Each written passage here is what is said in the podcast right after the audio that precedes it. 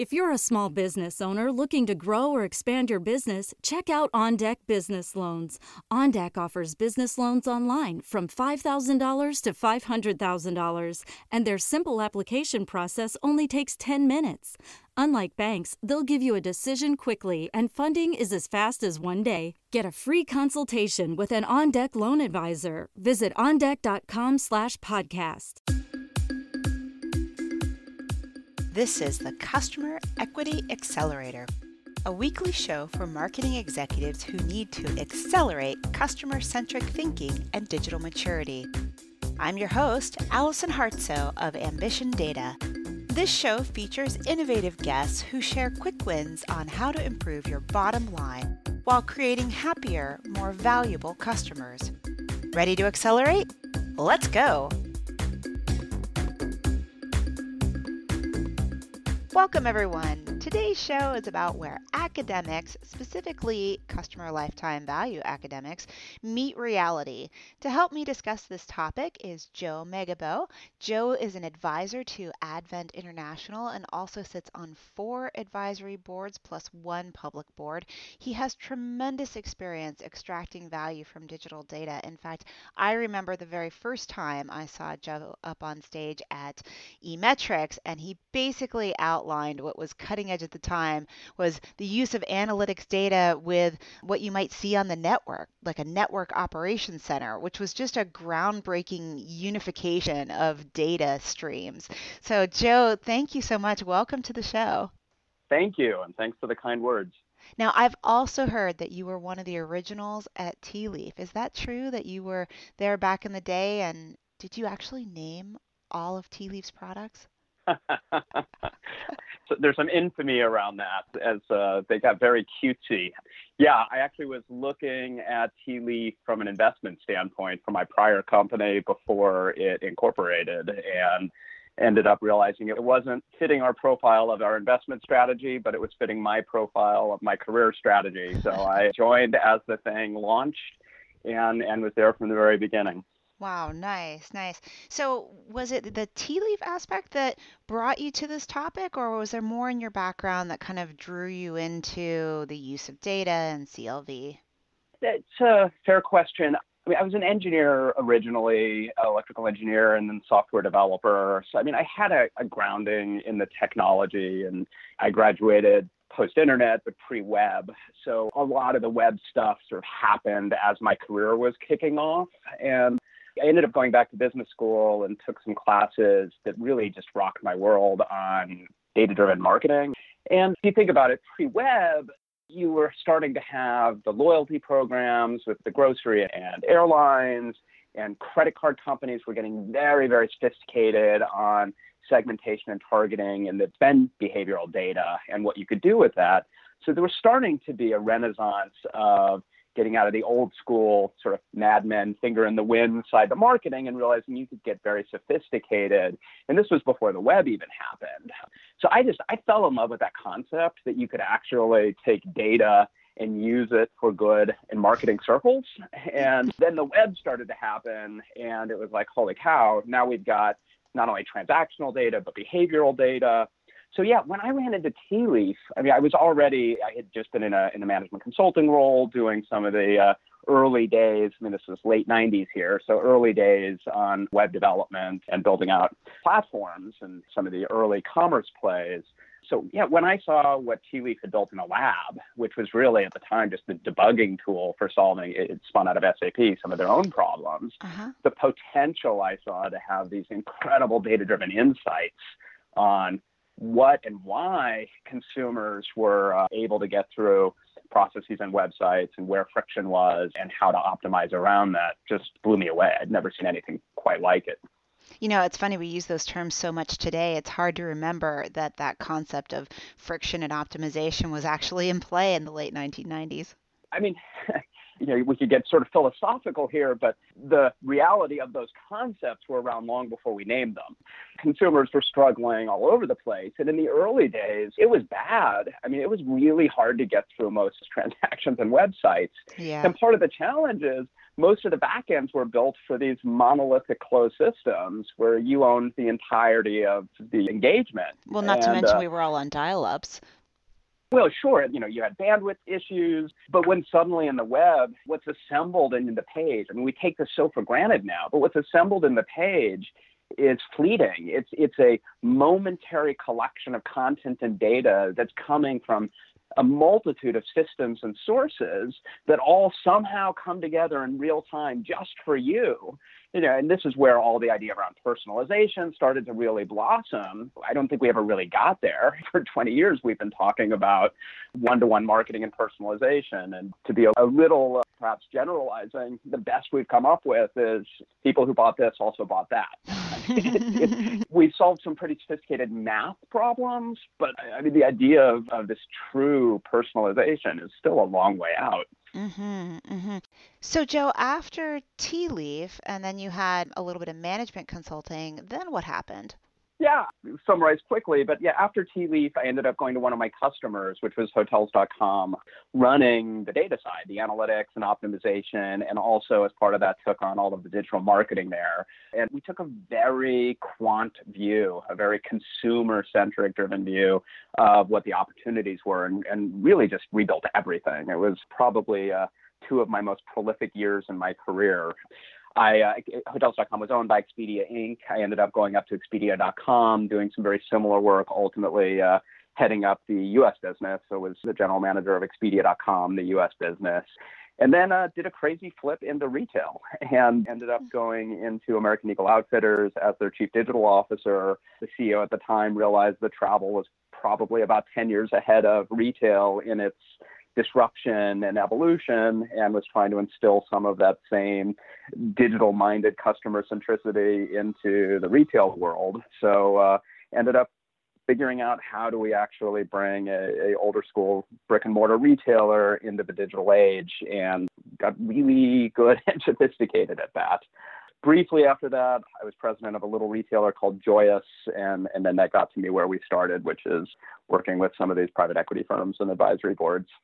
Very nice. Well, I remember back when you were at hotels.com because that was actually when I saw you at eMetrics. And I remember calling back to your example a number of times and saying, wow, you know, this is how somebody does it. This is how they start with wins in one aspect and then they move up in the organization and then they get their team behind them. And, you know, all these great things keep happening. So I, you were, you know, you were the shining star example for a long period of time, still are in this it's, space. Uh Thank you. It's good to get in early, I guess. And lots of wash, rinse, and repeat. For sure. So let's talk a little bit about the academic side. You were inspired in B school with your marketing analytics classes. Clearly, you were exposed to the academic information. Did you want to just come out and apply them all immediately? And if so, what happened in that connection between what you found in academia versus what you found in reality? Yeah, it's and I'd say it's it's hit me a few times in my career because interestingly, not only as I tried to kind of have my idealistic academic view collide with the challenges of the real world, but also when I left Tealeaf and went to the other side of the table and you know stopped selling software, which had some academic similarities and that you're selling the idealistic potential of what can be done with the software, not so much the reality of mm. you know, what can be done. And most software companies are constantly frustrated on why most customers only use a fraction of the capabilities. Mm. So flipping to the other side, even there, coming out of Tealeaf and thinking, wow, I'm going to change the world with all the stuff I know that we have in our fingertips, turned out it wasn't quite so simple in the real world. So I've actually enjoyed that real world side more because you know figuring and maybe it's the engineer in me, but figuring out hey you've got all this stuff that's possible, you know, but how do you figure out in the real world how to take all that possibility and actually create something that works, create that magic box that does something is it turns out to be the real battle. It's it's not knowing what to do. It's can you actually execute and get it done and how do you get that done and can you actually then get value out of the other side? That's that's where I've had most of my fun in my career. but it but it turns out it's not as clean and simple as what the academic side would say. Okay, so is there a rule of thumb about the distance between academia and practical application? there are hype curves for sure. And, and then on top of the academia, you get what gets picked up in the press what's hot in the press often doesn't get realized in, you know, call it a majority or a significant number of businesses and probably five years after the PR buzz dies down and they're already talking about the next thing. In fact, that can be a challenge inside of companies because you're trying to invest in initiatives that feel like, oh, you know, we've been talking about this for years. Let's actually invest in something new and fresh. We're like, yeah, but we never actually delivered or solved the stuff we were talking about five years ago. Mm-hmm. So yeah, I, I mean, I, I think it depends on the concept, but I'd say five to ten years tends to be sort of when things start building up some momentum on the academic side before you really start seeing some meaningful application in business is probably a safe rule of thumb. Okay, so there's I'm sure there's dozens and dozens of different things that come out of academia about what you should do, and then dozens and dozens of ways you could try to apply that. How do you think or how do you frame the problem that you want to solve in picking what you want from academia and deciding whether it makes sense for practical application?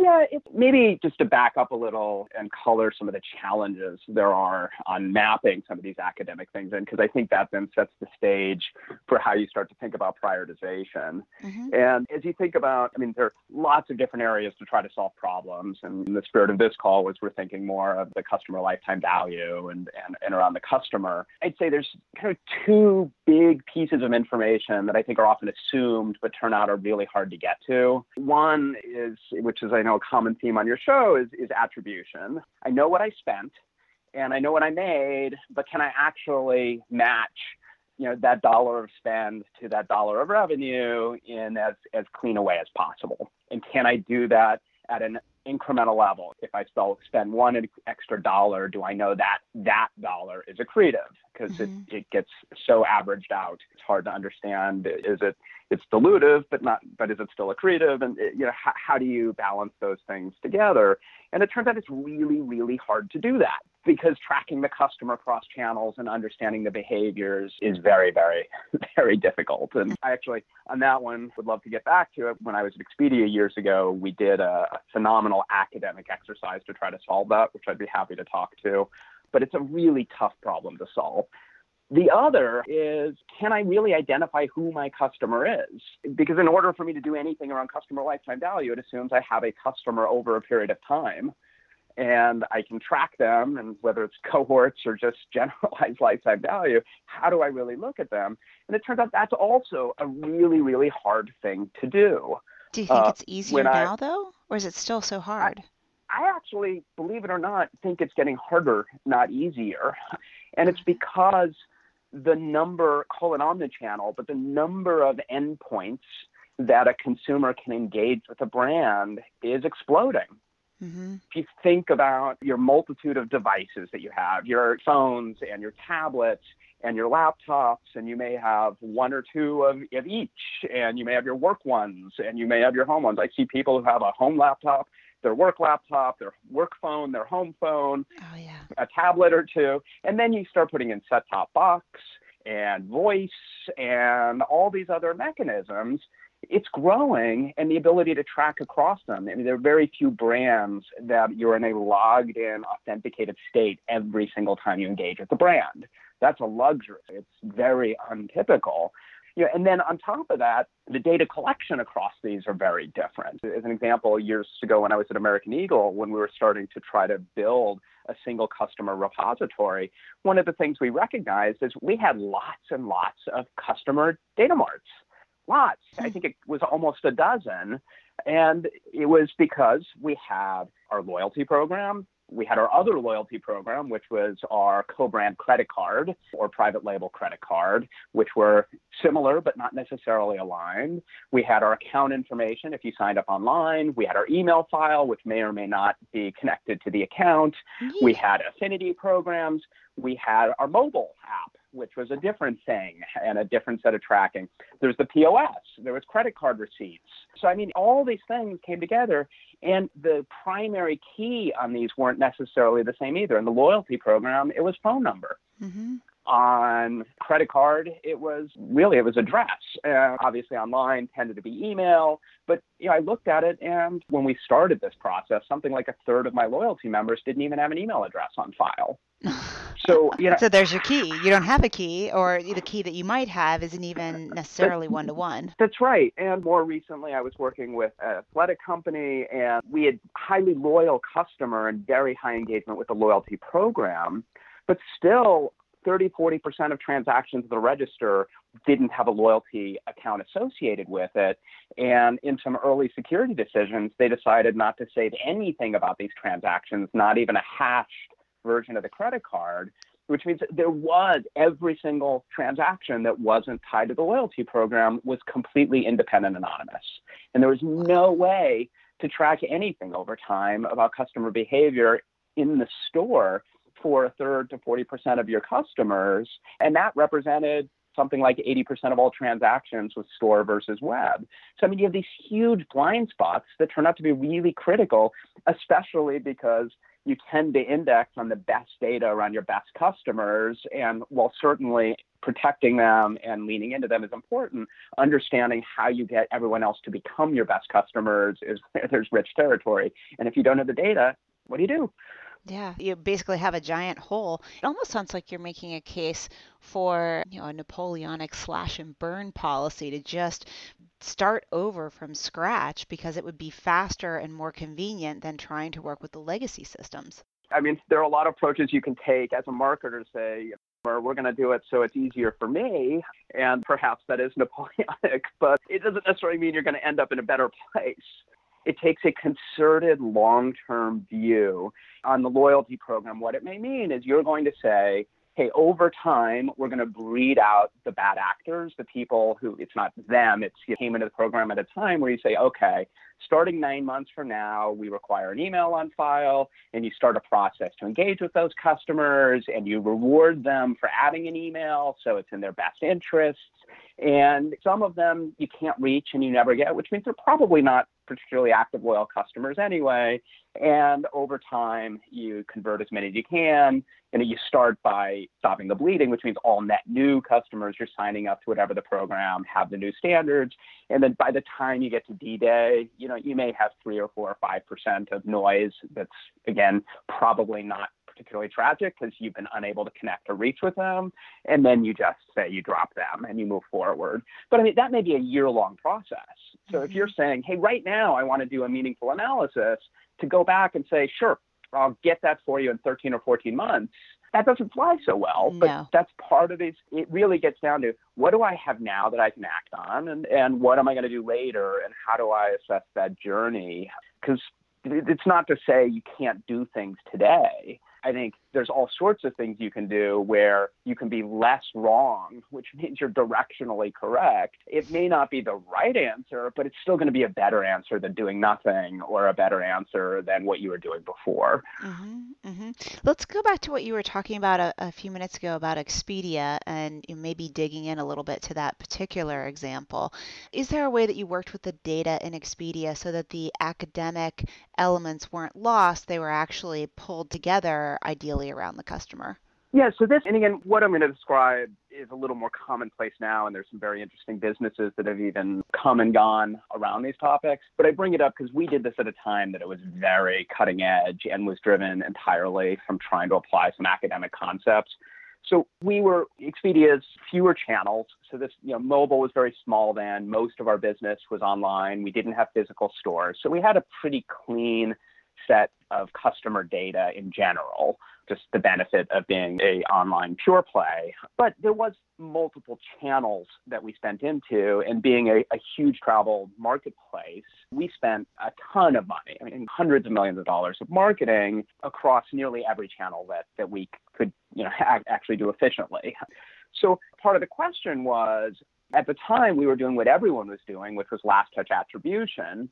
And everyone knew last touch attribution was wrong. We knew it was better than not having an attribution model. But what we were trying to assess is as we were trying to squeak more and more profitability out of the business and where were we leaving money on the table and competition was growing. So where can we lean in? What could we do to get out of last touch? Because like, for example, things like email always index very high. It's a highly efficient channel. It's relatively low cost. But you know, if it's in the consideration set for last touch, what is it stealing from what really drove the sale. If, if they just searched for Las Vegas and they came in on paid search with Google, and then we retargeted them with an email, and then they came back and bought, if it weren't for that initial click, then we wouldn't have got the sale, but it was Mm-hmm. getting 0% of the sale. So there weren't really any models to do this. And it was, yeah, I mean, there were some weighted average and, and some fairly simplistic models. And, and in fact, another person you and I know who, out of respect for this person, who runs a very, very successful analytics blog, you know, actually told me it was lunacy to even try to attack this. And I just, I felt that was wrong. So we did. And one of my data scientists was doing some research on the academic side and found a proven model that had been used primarily in healthcare. It was a survival model, or technically a proportional hazard model. And uh, the specific one we used was, was called a Cox regression. And what it was, was let's take a look over a long period of time where you have a disparate set of events. And again, think medical here and a, and a drug trial. You know, mm-hmm. how do I understand the efficacy of the drug over years and understand at the end what were the factors that actually drove was the patient cured? Were they not cured? Did they live? Did they die? And so forth. And as she started to examine the model she realized huh this works perfectly for how we've been trying to think about solving this whole marketing touch attribution problem. And this was probably in, uh, I don't know, around 2000. No, that's not right. I'm sorry. Around 2010.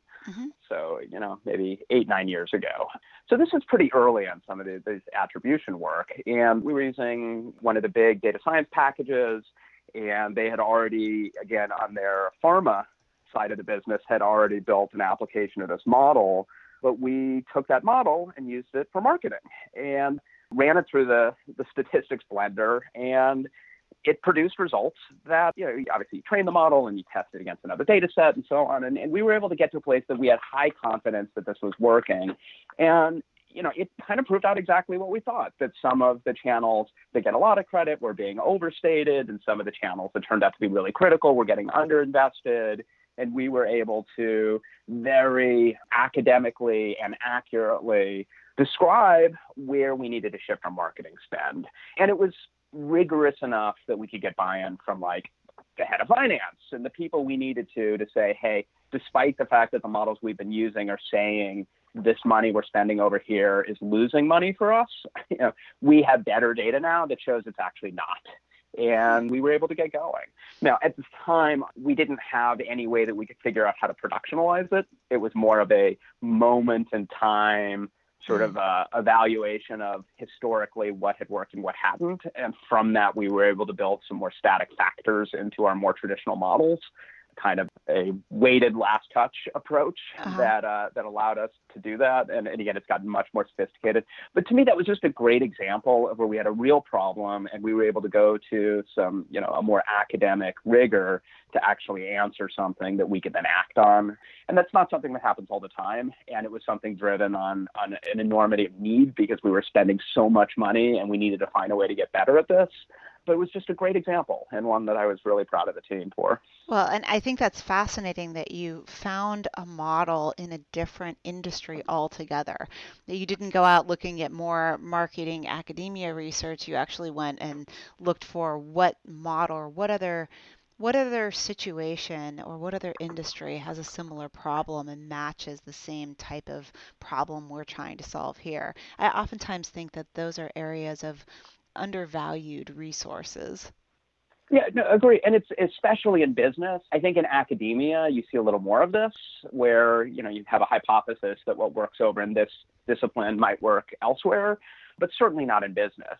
To, uh, you know, you really have to step out of your area of expertise and knowledge to say, hey, I'm in a business selling automobiles and I'm going to now go look at a business that is selling cosmetics and and see if there's anything I can learn there around selling automobiles. I mean, that, that's a big leap. But I think taking that academic mindset allowed us to uh, connect some dots that way. Now, I have to ask, of course, in this model, did you include customer lifetime value as you tried to understand the value of the different conversion points? Oh, you're getting greedy. Mm-hmm. In this particular analysis, we did not. I, we did other, like I, I did some really interesting CLV modeling on mobile and trying to assess what was the value of a download in the early days of the App Store was an example of where we directly use CLV. But this model was really just could I understand for any individual user what was the impact of multiple touches with multiple spend levels against the final transaction or not. Got it. Got it. Well, it still makes sense. It's still a great example. Do you have any other examples you care to share? on the CLV side? Well, um, CLV is ideal, but it doesn't have to be yeah, CLV. Yeah. It's really about where academics is, you know, maybe a little short-sighted or where we can find a good intersection between academia and reality. Yeah, it's and it tends when I when I think of more the academic approach, it really is driven often around my data sciences teams. Yeah, I think there's many examples of where we've been able to apply sort of the best thinking in data science. An example, as retail started to decline and we were looking at American Eagle at store closures, my data science team was able to build a pretty sophisticated model using CLV and you know and, and understanding historical behavior and, and predicting CLV. If you close a store, could we model out based on geolocation of nearby stores as well as their engagement with online channels you know what the actual loss of business would be and how much business we'd recoup through digital channels and how much business would we recoup from you know nearby stores mm-hmm. and what were those radiuses and what were the profiles that drove online and it was a model that we directly acted on. I mean, it became a model that helped us very deliberately prioritize which stores we closed and also build our forecasts, our operating plan around the expectations on, you know, not just wiping those sales off the books, but understanding more practically what we'd really see happen when we close these stores. So it's just another example of a different way it's been used. You know, I, I love what you said about prioritization because I've oftentimes felt that CLV in general gives us a little more signal to all the noise, all the choices that we have, whether it's attribution or whether it's store closures or whether it's how to execute a digital transformation, you know, something much bigger. Do you think that that's true that CLV is is really one of the the leading metrics that people can rely on in order to prioritize what they need to do? Absolutely. I mean, I, I think it kind of gets back to the broader question of why do CLV, you know, mm-hmm. and I think you've got to have, in fact, if you look, like, I can kind of walk through the framework I think about on when approaching any of these big, rigorous analyses what must be true before you even kick them off. Would be okay if I walk through that. Yeah, yeah. That, um, I think that's yeah, yeah. really nice application. You know, in, in terms of yeah. if you wanted to take next steps, what would you do? Yeah. So I mean, what I what I think about, and, and again, prioritization may be one, but I, I, I say you start with do you have a actionable hypothesis? And there's a lot of analyses that are done, I think, just because you can like, wow, if we could pull this data together, put it into a box, shake it up, we're going to know more about our customers. And there's sort of this presumption that the data will tell us what to do. You know, what, you know, that clusters will appear and white space and gaps will suddenly have light shine on them and action will result. Right. And my experience is sometimes you get lucky and that happens but more often than not, it doesn't, which means either the data is clear, but no one is set up to look at it, or it's just never quite as clear as you'd like it to be. So I tend to start with unless you have an actionable hypothesis, something that I believe the data is going to show me XYZ, and based on that, I am going to go do something. I'm going to pull a lever, I'm going to make a change. It's going to affect my prioritization, as you were just asking about, but there's something I can act on. If I can't define that hypothesis, let's not even bother. Mm-hmm. So that's mm-hmm. gate one of three. You know, gate two to me is okay, let's assume we've got an actionable hypothesis, we do the analysis, and we get the results we want from the data side. Is it something that could be acted on? And that could mean it would require technical requirement, you know, technical capabilities that we don't have. Okay, to do that would mean we need to change something on how the associate engages with the customer at the store, and we'd signal them to do that, but our, our point of sale doesn't have any way to do that. And we're not replacing the POS in a system that can for a year from now. So, so even if we had the data, we couldn't act on it because of technical limitations, mm-hmm. or it would require resources. You know, we would now need a content team, or you know, a, a production team, or a development team to go act on it, and we don't have the resources to do that. So, gate two to me is even if you could prove it and it's actionable, can I, through resource allocation or technical capability, actually do it? And it's, it's easy to overlook that and just assume those things would be true or that they would happen, but not so. You need to kind of pre vet that. And then the third one, which is the really tricky one, is is it strategic? You know, is does this align with my strategy? Because it turns out even if you can prove it, and even if you have the resources to execute on it, you still, as a company, may not choose to do so because you have a finite number of resources and other things may be a higher priority. Mm-hmm. If I do a deep analysis, I mean, this could, for instance, be quite offensive to this conversation. But if I do a big analysis on showing how I could improve my retention rates through CLV and, and I really can build this out, but right now, because of where I am as a company, I'm putting all of my energy into growing top line through acquisition. Mm-hmm. I'm mm-hmm. not going to divert resources to a, a, big retention initiative if that's not aligned with what my business goals are at this moment in time. Maybe six months from now, maybe a year from now, but right now we need to be really laser focused on something else. So again, I think you have to understand your business and your capabilities before you get into this. Mm-hmm. So is it useful prioritization? Sure, but that's still only step one of three to set this up for success. Mm-hmm. Yeah, that makes perfect sense, Joe. Thank you.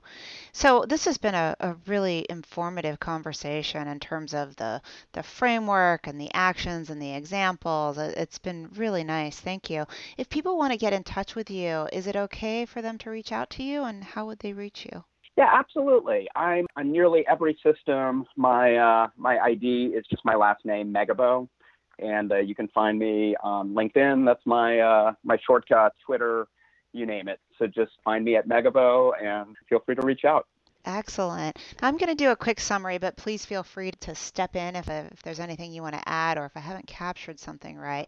But what I was particularly interested in in the very beginning as we kicked off after uh, after we got past all the background and the Tealeaf fun, we talked about academia tending to be maybe 5 to 10 years ahead of practical application. And we talked a lot about the reasons about why that is, but particularly the mapping issue having lots of data makes it inherently hard to get to the pieces that have to connect to each other. So in the attribution model, it's can I match it to the person? Can I tell if each new dollar is accretive?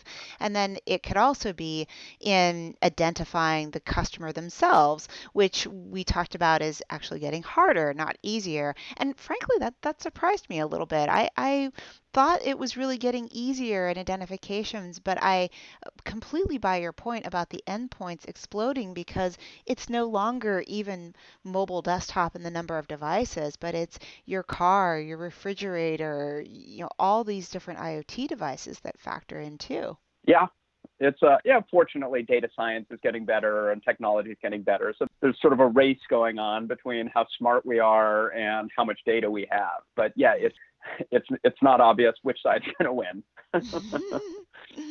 yeah, and then then we talked about the kind of impact that you can get, and you gave us two examples. One about attribution at Expedia, and even though you didn't use CLV, that's okay. It was early on, and what was so interesting in that particular model was the ability to pull the model from pharma into marketing, and which I think just speaks highly not just to your data scientist that did that, but also to the need to look beyond where we might think the solutions are and to think about other situations in business, other environments where the same protocols happen and we can simply pick it up and move that model over. And then you also talked about American Eagle, and this was, I think, so fascinating because it's a connection between, I think about it as a connection between online and offline, but maybe it was really just about the offline store closures. But I was wondering if you actually factored in not just the geolocation and where they would go offline, but would there be an effect online as well? Oh, absolutely. No, that Okay. was part of the model. And, you know, a, an interesting side point on that is physical stores drive online sales really well. I mean, if I'm in a region that doesn't have physical stores, the minute I open up physical stores, my online sales will grow dramatically. And it's. Sort of counter to a lot of the populist discussion on online replacing offline. But the reality is, and by the way, I should say this was specific to apparel. I can't say this would be true of every business, but I do see this happening with Warby Parker opening stores all over, Peloton opening stores all over, and it works. And the stores are individually profitable. It's a great way to discover the brand and then buy online or buy there or either. And part of what we were looking at is once the store there and you built that base of customers who want to engage, and then you take it away, Mhm. how much business do we actually then increase online because they're willing to shift that business online? So that was Mhm. absolutely part of the model. Because they're loyal. That's fascinating. I love it. So, and then finally, we talked about the framework and the three gates. Is there an actionable hypothesis? I love this eh, because so many times, and I, I have literally run into this at least twice in the last two weeks, where folks that we've talked to have made the assumption that because they've landed everything in a data lake, that suddenly bells will ring and angels will sing and all the answers will become pouring out of the lake. And it is just not that way. The actionable hypothesis is incredibly important so that you don't get stuck in that general profiling exercise. And then the second gate of can we act on it? Is it technically possible? I, I think is also important. I've seen many analyses that run through and then there's no way to execute on it. What a waste of time and how disappointing for the folks that Ah. spent their effort on that. You know, this is totally preventable up front. And it also, I think, helps you get buy in for people who would be taking action. So, an incredibly important step. And then the last part about is it strategic? Is it aligned with the company goals?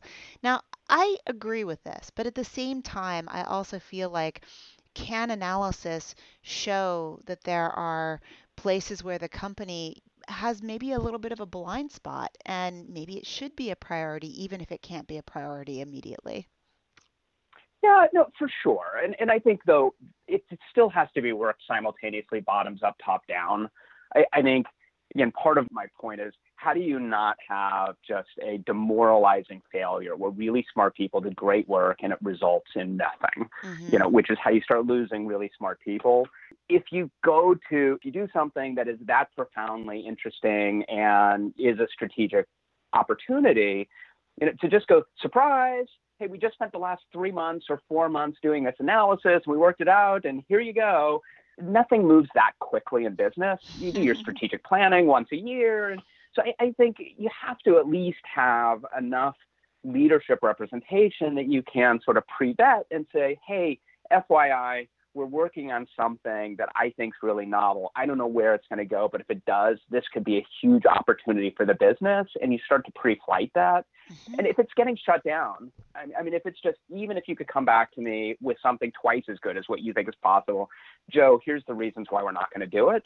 I'd Mhm. rather know that, even in my bones, if I know I'm right, it's just not going to happen there because I don't have buy in from either who's the ultimate leader or those who hold the purse strings or whatever. Um, versus, you know what, that's interesting. That's not exactly where we're going. But if you can truly demonstrate that, let's talk. Which isn't a guarantee, but at least means you've got your day at, at the table. incredibly important. I love that approach. So, very, very grateful that you've shared that framework with us. So, as always, everyone, links to everything we discussed are at ambitiondata.com slash podcast. So, any particular call outs and the transcription of this podcast will also appear there if you want to copy and paste some of the framework. Joe, thank you for joining us today. It's been an absolute pleasure to have you. Thank you so much. It's been fun. And remember, everyone, when you use your data effectively, you can build customer equity. It's not magic, it's just a very specific journey that you can follow to get results.